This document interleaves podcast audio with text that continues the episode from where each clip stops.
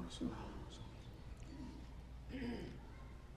ለሁም ሚን ጀሃነመ ሚሃዱን ወሚን ፈውቅህም ገዋሽ እና አላህ ስብሓናሁ ወተላ እነዚህን እንግዲህ ጸረ ሀቅ የሆኑ ሙሽሪኮችና ኩፋሮች ብሎ ሙናፊቆችና ዘናዲቆችን በምን መልክ እንደሚቀበልና እንደሚያስተናግዳቸው በግልጽ እያስቀመጠ ነው ያለው። እና እዛ ዱኒያ ላይ የፈለጉትን ይፈንጥዙ ጊዜያቸው ነውና ነገ ግን በዚህ በኩፍር ላይና በሽርክ ላይ ከሄዳችሁ የሚጠብቃችሁ ይህ ብቻ ነው ይላል። ለሁም ሚን ጃሃነመ ሚሃድ እንግዲህ የአወሉም የአክሩም ያ ሁሉ መላይነል ህዝብ ተሰብስቦ ጃሃንም ከተቆሰቆሰ በኋላ በጃሃንም ላይ ምንጣፍ አላቸው ይላል። ጃሃንም ውስጥ ምንጣፍ አላቸው። ምንጣፉ ምንድን ነው የእሳት ምንጣፍ ማለት ነው።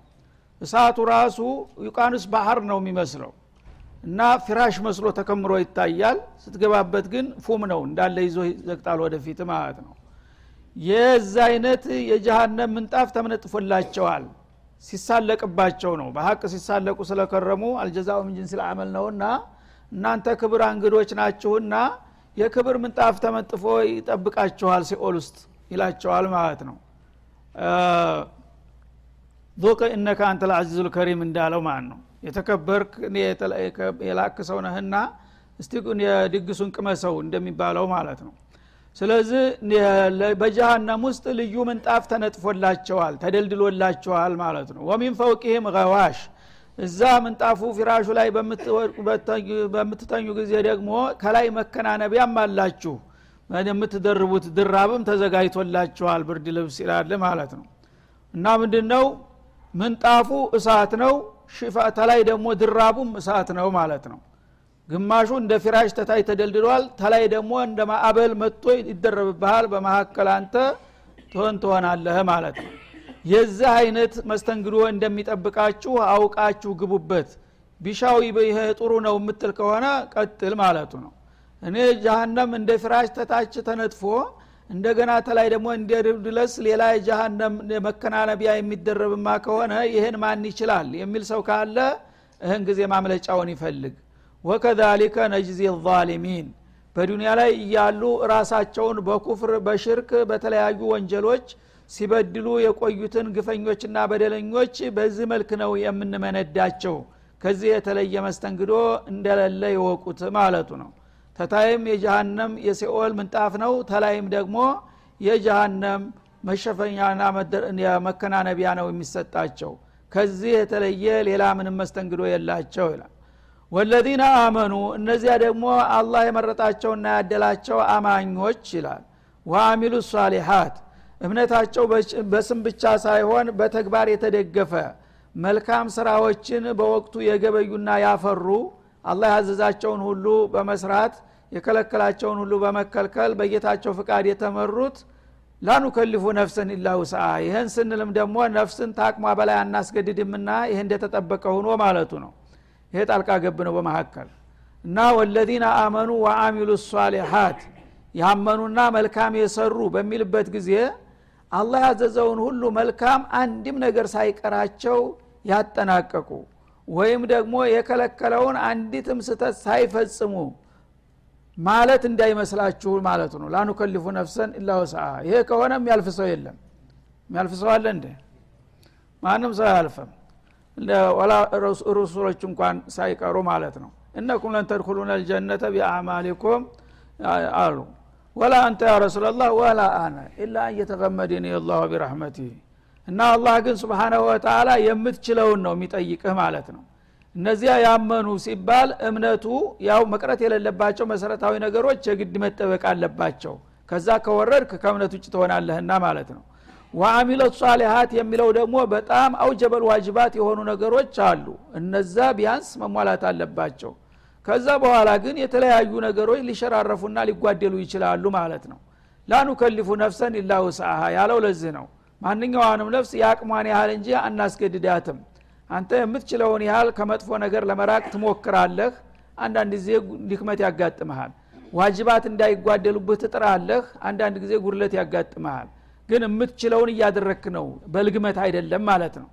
ያ ከሆነ ኡላይከ አስሓቡ ልጀና እነዚህ አይነቶቹ ቀናዮች አላህ ስብሓናሁ ወተላ የሚችሉትን እስካደረጉ ድረስ የጀነት ባልደረባዎች አድርጎ ዘግቧቸዋል ይላል።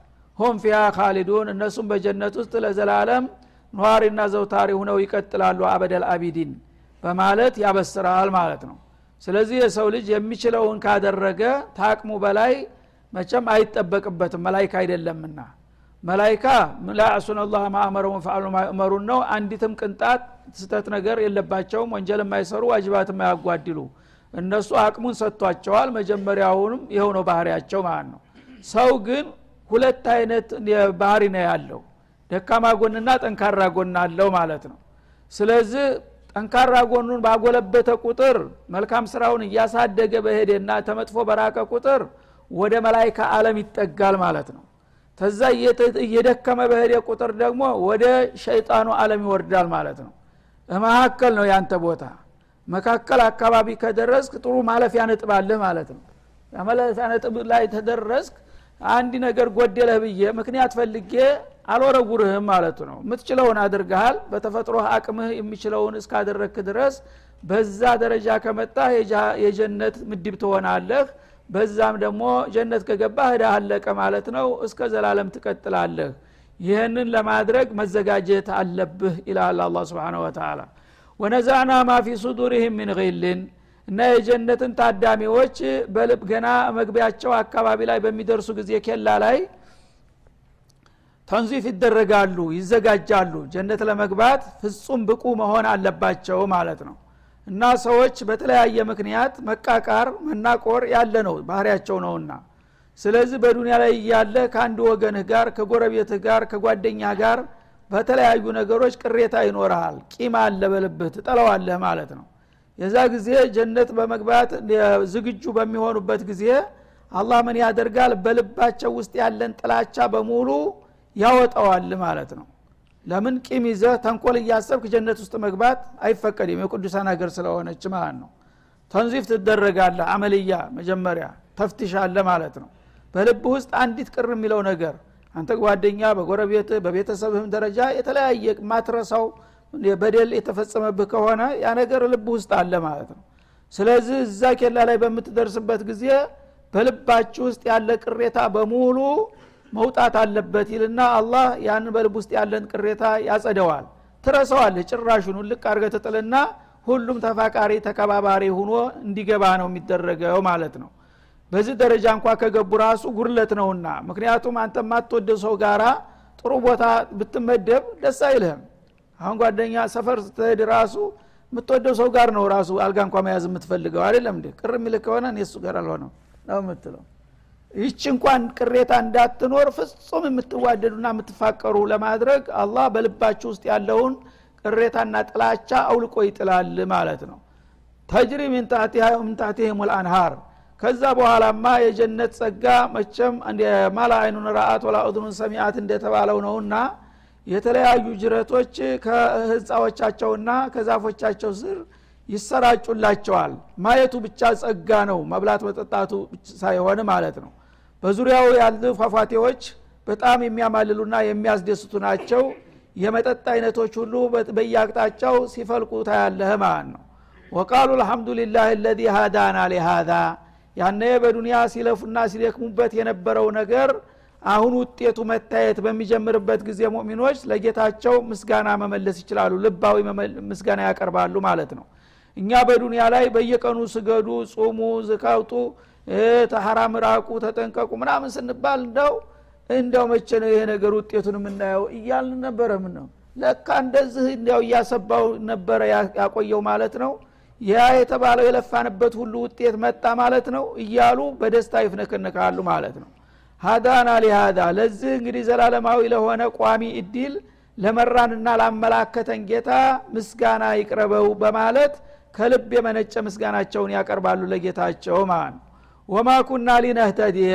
እኛ በራሳችን አቅምና ፍላጎት እኮ ለዚህ አይነት ውጤት የምንመራ አልነበርንም። ለውላ አንሃዳን አላህ አላህ ባይወፍቀንና ባይመራን ኑሮ። እኛስ ተሌሎቹ ካፊሮች ምን እንለይ ነበረ?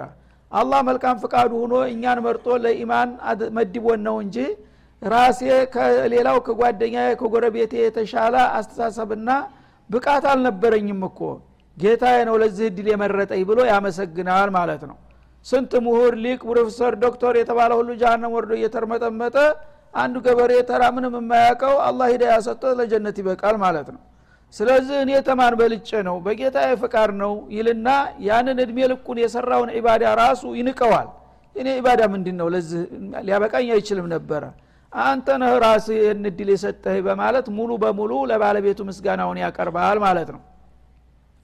ለውላን ሀዳን አላህ አላህ ባይመራንና ለዚህ እድል ባያበቃ ኑሮ እኛ እኮ በራሳችን ጥረት ለዚህ ምን በቃ አይደለም በማለት ያመሰግናሉ ማን ለቀድ ጃአቱ ሩሱሉ ረቢና ቢልሐቅ ከዛም በኋላ ደግሞ የሩሱሎችን የነብዮችን ተልኮ ጥላቶቻቸው በተለያየ ጊዜ ሹብሃ እያመጡ እነዚህ እኮ ዝም ብለው ነው እንጂ ነቢይ ነን የሚሉት አወናባጆች ናቸው ሳሂሮች ናቸው ሻይሮች ካህኖች ናቸው አፈጮሌዎች ናቸው። እናንተን እንደ ባሪያ እንድታጨበጭቡና እንድታገለግሏቸው ብለው እንጂ እውነት ጌታ ልኳቸው አይደለም እያሉ በተልኳቸው እንዲጠራጠሩ ያደርጓቸው ነበረ። ግን ያን ሁሉ እየተቋቋሙ ነው የተወጡት ማለት ነው። አሁን ግን ያ ሁሉ ሹብሃት ጥላት ሲረጨው የነበረው ሁሉ አሉ ቧልታ ከንቱ መሆኑን አውቆ ነቢዮችን በመቀበልና በመከተል የተገኘው ውጤት ሲያይ ደስታውን ይገልጣል። አሁንም ማለት ነው? ለቀድ ጃአት ሩሱሉ ረቢና ቢልሐቅ። የጌታችን መለክተኞች ለካ ተጨባጭ የሆነውን እውነት ነበረ ይዘውልን የመጡት። እነዛ መልቲዎች ይዘውን ሊጠፉ እሱን አትቀበል ያጠፋሃል ሲለኝ ነበረ። እኔ ግን ግደለም እሱ ያጥፋኝ ብዬ አቋም ቆራጥ አቋም በመውሰዴ ለዚህ በቃሁኝ። እነሱ እንዳሉት ካፊሮቹ እንደገመቱት ሳይሆን የአላህ መለክተኞች ግን ትክክለኛውን ተጨባጭ እውነታ ነበረ ይዘውልን የመጡት ማለት ነው። ለዛ በቁን አይደለም ይላሉ ማለት ነው። ወኑዱ አንትልኩም ልጀና። በዚህ መልክ እንግዲህ ራሳቸውን እየገመገሙ ባሉበት ሰዓት ከአላህ በኩል አዋጅ ተናጋሪ ይላክና ይጠራሉ ማለት ነው። ምን የሚል አዋጅ ይነገራቸዋል ኑዱ አንቲልኩም ልጀነቱ ለቲ ኡሪስቱም ውሃ ይህቺ አሁን እንዲትወርሷት የተደረገችው ጀነት ቢማ ኩንቱም ታዕመሉን በዱንያ ላይ እያላችሁ ስሰሩት በነበረው ስራቸው አንጻር ነው የተሰጣችሁ የሚል አዋጅ ይነገራቸዋል ማለት ነው። ይሄ የደስታው ማዳበሪያ ይሆናል ማለት ነው። እነሱ አሁን ራሳቸውን እየናቁ ነው። አላህ ባይመራን ኑሮ ለዚህ ባይወፍቀን ኑሮ እኔ የሰራሁት ስራ እንዲህ አይነት ዋጋ ሊያመጣ አይችልም ነበር እያሉ ተዋዱ እያደረጉ ነው ያሉት ማለት ነው። አላህ ደግሞ ይህንን የወዳጆችን ሞራል ከፍ ለማድረግ ለማስደሰት የሞራል ድቀት እንዳይሰማቸው ምን አለ? ይህ አሁን የተረከባችሁት ጸጋ እንግዲህ አጥናፍ እስተ አጥናፍ ዳርቻው የማይታወቅ ስፍር ቁጥር የሌለውን እድል እናንተም ዋዛ አይደላችሁም። በሰራችሁት መልካም ስራ አንጻር ነው ያገኛችሁት ብሎ መግለጫ ይሰጣል አላህ ረብልዓለሚን ማለት ነው። ይህ ምንድነው? ደስታ እንዲሰማ ማለት ነው። አንድ ሰው ምንም ነገር ሳትሰራ እንደው ዝም ብሎ አንድ ባለጸጋ መጥቶ የፈለግከውን ሁሉ ላድርግልህ ብሎ ቢያሸክምህ እፍረት ይሰማሃል። ጥገኝነት በቃ መናኝነት ነው የሚሰማ ማለት ነው። ይህ ሰውዬ ሁሉ የሚመጸውተኝ እኔ ራሴን መርዳት ያቃተኝ መናጢ ብለ ታፍራለህ ማለት ነው። ግን ይህ ሁሉ በሰራው ስራ በመብትህ ነው የዲካም ውጤት ነው ተብሎ ሲነገርህ ምን ያህል ኩራት ነው የሚሰማ ጥገኝነት ተመጽዋችነት ቀርቶ ባለመብትነት ይሰማሃል ማለት ነው ስለዚህ አላህ ረብልዓለሚን ሁሉንም ሰበቡንም ሙሰበቡንም ኢማሙን ተቅዋውንም ሁሉንም ነገር የሰጠህ እሱ ነው። ግን አንተን ለማስደሰት ብሎ ምን ይልሃል? ቢማ ኩንቱም ታዕመሉን በሰራችሁ ስራ አንጻር ነው እንዴ? አንተስ የሰራኸው ቀላል ነው እንዴ? ሰማኒያ ዓመት እኮ ለእኔ ሰግደሃል ሳታቋርጥ። ሰማኒያ ዓመት እኮ ረመዷን ጡመሃል። ስንት ጊዜ ሀጅ አድርገሃል ዑምራ አድርገሃል። ስንት ጊዜ ወላጆችህን አገልግልሃል ስንት ጊዜ ደግሞ ስንት ዋጅባቶችን ተወጥተሃል? ተሐራም ነገር ነፍስህ እየፈለገች እንደ ሌሎቹ መጨፈር እየፈለግ ራስክን አቅብሃል። ያ ሁሉ የሰራኸው ለእኔ አይደለም እንደ በዛ ሁሉ አንጻር ነው ይህንን የሰጠሁ እንጂ ምጽዋት አይደለም ይልሃል ማለት ነው። ይህንን እንግዲህ አንተን ለማስደሰት ከሚያደርጋቸው እርምጃዎች ሌላ ተጨማሪ ነው እንጂ እነዚህን ሁሉ እንድታደርግ የወፈቀ እሱ ነው። እሱ ባይወፍቀህ ኑሮ ለሌላው ለምን አላደረገለትም ስለዚህ በሌላ በኩል ያው ቅድም የተጠቀሰው ሀዲስ ነቢዩ አለ ሰላቱ ወሰላም ሁላችሁም በስራችሁ ጀነት ልትገቡ አትችሉም ባሉበት ጊዜ እርሰው እንኳ ቢሆኑ ሲሏቸው ወላኔም ቢሆን በስራ ልገባ አልችልም። ግን አላህ በጸጋው የታጎናጸፈኝ በፍቃዱ ልገባ እችላለሁ እንጂ እኔም ቢሆን በስራ የገባለሁ ብዬ ልኩራራ አልደፍርም ብለው ነበረ። እዚ ላይ ግን ይህ አያት ቢማ ኩንቱም ታዕመሉን በምሰሩት ስራ አንጻር ነው ይህን ሁሉ ጀነት የወረሳችሁት ይላል ማለት ነው። እና ሀዲሱና አያቱ ተጋጨ እንዳይመስለን። ሌላ ሀዲስ አለ ይህን የሚያስታርቅ ማለት ነው። እነኩም ተድኩሉነ ልጀነተ ቢፈድሊ ረቢኩም ይላል። ጀነት የምትገቡት በጌታችሁ ችሮታ ነው። ወተቅተሲሙነ ደረጃቲሃ ቢአዕማሊኩም ይላል። ተገባችሁ በኋላ ግን ምድባችሁን የምትከፋፈሉት በስራቸው አንጻር ነው ይላል ማለት ነው። ስለዚህ አቡ ድኹለ ልጀና በአላህ ተውፊቅ ነው። ኢማን ባይሰጥህ ተቅዋ ባይሰጥህ ሶላህ ባይሰጥህ ጀነት መግባት የሚባል ነገር አይመጣም። መጀመሪያ ያንን መንገዱን ያመቻቸልህ አቅጣጫውን ያሳየህ የወፈቀህ አላህ ስለሆነ ቢፈድልላህ ትገባለህ ማለት ነው። በስራህ አንጻር የሚባለው ግን ተገባህ በኋላ ነው ደረጃህን የሚመጥ ነው ማለት ነው። ምክንያቱም አንተ ተራ ሰው ሆነ ከገባህ ነቢዮች ጋር ልትሆን አትችልም መችስ ስዲቆቹ ጋር ልትሆን አትችልም። ሸዋዳዎቹ ጋር ልትሆን አትችልም። ያ የስራችን ደረጃ የደረጃ መመጠኛ ይሆናል ማለት ነው አንተ አንደኛ ደረጃ ሁለተኛ ደረጃ ሶስተኛ ደረጃ እያለ አንዱ ደረጃ ከሁለተኛው ደረጃ ድረስ የአምስት መቶ ዓመት ርቀት ይርቃል ህንፃው ራሱ እንደ ፀሐይ እየበራ ማለት ነው። ስለዚህ እንደዛ አይነቱ የሚመደበው በሰራው ስራ አንጻር ነው ማለት ነው። በጨመርክ ቁጥር ከፍ እያልክ ትሄዳለህ አለበለዛም ተራ ጀነት ዝቅተኛ ልትሆን ትችላለህ ማለት ነው። ድኹለ ልጀና ግን በጥቅሉ ጀነት መግባት የሚባለው እድል በአላህ ትሩፋት ነው ማለት ነው እና ይህንን እንግዲህ በሚነገራቸው ጊዜ ሁላቸውም ለካን የሟዝ አይደለሁም እያለ ራሱን እንትን ማለት ይጀምራል ማለት ነው። ደስ ደስ ይለዋል። ጌታ እኮ መሰከረ። የባስራ ውጤት ነው ያገኘው አለ። ቀላል አይደለም እንደ እኮ የሰራሁት ትላለ ማለት ነው። ስለዚህ ይሄ የሞራል ድጋፍ ነው። አላህ ስብሓናሁ ወተላ እንዲሁ ዝም ብሎ እንደፈለገ አዘነበብን እንጂ እኛ ምን አደርገናል እያል የምጽዋትነት ስሜት እንዲያንኮባሽሽህ አንተ መብትህ ነው በሰራ በዲካምህ በላብህ ያፈራኸው ነው አለህ ማለት ነው ወናዳ አስሓቡ ልጀና ያነ እንግዲህ አላህ ስብሓናሁ ወተላ ወዳጆቹን በዚህ መልክ ታስተናገደና ቦታቸውንና ርስታቸውን ታስረከባቸው በኋላ እንደገና የተለያየ ቦታ ላይ ያሉት ሰዎች መጠያየቅ ይጀምራሉ። ሁሉም የራሱን ውጤት ስላወቀ ማለት ነው። የጃሃነምም ሰው ቦታውን ተረክቦ ቁርጡን አውቋል። የጀነቱም እንደዛው ማለት ነው። ግን ከዛ በፊት ኡሪስቱ ሙሃ የሚለው ቃል ላይ ውራሳ የሚለው ቃል ምን ማለት ነው? አንደኛ ቅድም እንደተተረጎመው ያው አላህ የሰጣችሁ በዱንያ አንጻር የተካላችሁ አገር አዲሷ አገራችሁን አወረስኳችሁ አስረከብኳችሁ ለማለት ይሆናል። ኡርስት ሙሃ ማለት ኡቲቱ ሙሃ በሁለተኛ ደረጃ የወረሳችሁት የሚለው ውርስ ማለት ከአንድ ከሌላ አካል የመጣ ንብረት ነው። የሚሆነው አይደለም? ያነ ምንድን ነው ጀነት የሚገቡ ሰዎች ወራሾች ናቸው የራሳቸውም ንብረት ድርሻን ይረከባሉ እንደገና የሌላም ተደራቢ ይወርሳሉ የጀሃነም ሰዎች እንደዛው ናቸው። የራሳቸውን ድርሻ ይረከባሉ የሌላ ሰው ደግሞ ድርሻም ወርሰው ይወስዳሉ። ማንኛውም ሰው አላህ ሲፈጥረው በጀነትና በጀሃነም ውስጥ ቦታ መድቦለታል። ሁለት ሁለት ቦታ አለን። ጀሃነም ውስጥ ቦታ አለኝ ጀነትም ውስጥ ቦታ አለኝ ማለት ነው ኋላ ግን ሰዎች በእምነትና በማመን ባለማመን በሚለያዩበት ጊዜ የቦታ ሽግሽግ ይካሄዳል ማለት ነው። አንተ በሁለቱም ሀገር ነበረ بفرض إيمانك አንተ مؤمن የሆነ እንደሆነ ገሌ ይኸው ጀነት ይሄ ከዚህ እስከዚህ ያለው የእሱ ነው። كافر የሆነ እንደው ደግሞ በጀሃነም አለም የዚህ አይነት ቦታ ላይ የተመደበው እሱ ነው ተብሏል ማለት ነው።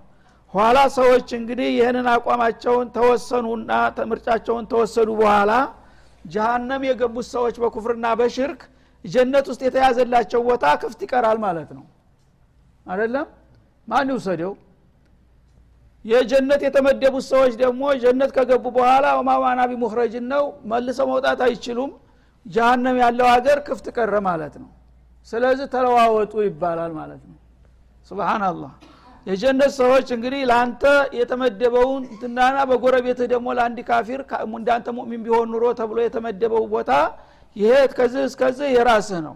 ከዚህ እስከዚህ ያለው ደግሞ የገሌ የጎረቤትህ ነውና እሱ ጀሃነም ስለሄደ አይመጣም። ለአንተ አውርሻለህ ይልሃል አላ ስብን ወተላ የአንተ ጀሃነም ደግሞ የተያዘልህ ቦታ በዚህ መጠቂያ ደግሞ እሱ እንዳይዞለም የዚህን ዋጋ ተጨምርለት ይላል ማለት ነው። ሁለቱም ይወራረሳሉ። ማንኛው ከሳሪ ነው የሆነው? የጀሃነሙ የራሱም በዝቶበታል ራሱም ውርስ አያስፈልገውም ነበረ። የጀነቱ ግን የራሱም ጸጋ አላነሰውም ነበር ግን የሌላ ደግሞ ተደረበለት። ይህ ነው ኡርስትሙሃ የሚለው ቃል የሚገልጠው ማለት ነው። ወናዳ አስሓቡ ልጀነቲ አስሓበ በዚህ መልክ እንግዲህ ሁሉም የራሱን መደበኛ ድርሻውንም እንደገና የሌላውንም ውርሻ ተጨመረ በኋላ ሁላቸውም ውጤቱንና ቁርጡን ካወቁት በኋላ መተቻቸት ይጀምራሉ ማለት ነው። እትሷላት ጀመረ ማለት ነው አስሓቡል ጀና የጀነት ሰዎች አስሓበ ናር የጀሃነምን ሰዎች ይጠሯቸዋል ይላል። እንግዲህ የተለያየ አለም ቢሆንም አላህ እንዲሰማሙ ያደርጋቸዋል ማለት ነው። በአሁኑ ጊዜ በሰው ልጆች አቅም አለም ዳር እስተዳር ያው እትሷላቱ ማሻላ ደርቷል። የዛ ጊዜ እንዴት ይሰማማሉ የሚል ጥያቄ ነበረ። አሁን ጊዜ ቀርቷል ማለት ነው። ፈለክበት አለም ቢሆን እትሷል በዱኒያ እንኳን እንደዚህ ሁኗል በሰዎች አቅም እዛ ጀነትም ያለው ጀነት ጃሃንም ያለው በቀጥታ እትሷል ከፈለግ ትገናኛለህ ማለት ነው። እና የጀነት ሰዎች ወደ ጃሃንም ሰዎች ጥሪ ያስተላልፋሉ ማለት ነው። ቃለመጠይቅ ሊያደርጉ ምን ይሏቸዋል? አንቀድ ወጀድና ማዋአደና ረቡና ሀቃ ይኸውላችሁ እኛ በዱንያ ላይ እያለን በማመናችንና የአላህን ጥሪ በመቀበላችን አላህ እሰጣችኋለሁ ብሎ ተስፋ ቃል የገባልንን ጀነት አስረከበን ያንን እድላችንን ተረክበናል ይሏቸዋል። ደስታችንን ተካፈሉ ይሏቸዋል ማለት ነው። መርዶ ነው ለነሱ። ፋል ወጀቱም መዋዕደ ረቡኩም ሐቃ እናንተስ ደግሞ የካደና ያስተባበለን ለጀሃነም እዳርገዋለሁ ብሎ ነበረ። ያ የጌታን ተስፋ ቃል አገኛችሁ ውጤቱን ተረከባችሁ እኛ በበኩላችን እንዳታስቡ ተረክበናል። እናንተስ ምን ደረሳችሁ ይሏቸዋል ማለት ነው ያነ እንግዲህ ተጨባጭ ሁኔታው የሚያሳየው ያው ስለሆነ ሊዋሽ አይቻልም። ምን ይላሉ እነሱ? ቅጩን ለመናገር ቃሉን አማሉ። እኛም ጌታ ያለውን ያው ተረክበናል ውጤቱ ተረጋግጦልናል ይሏቸዋል ማለት ነው።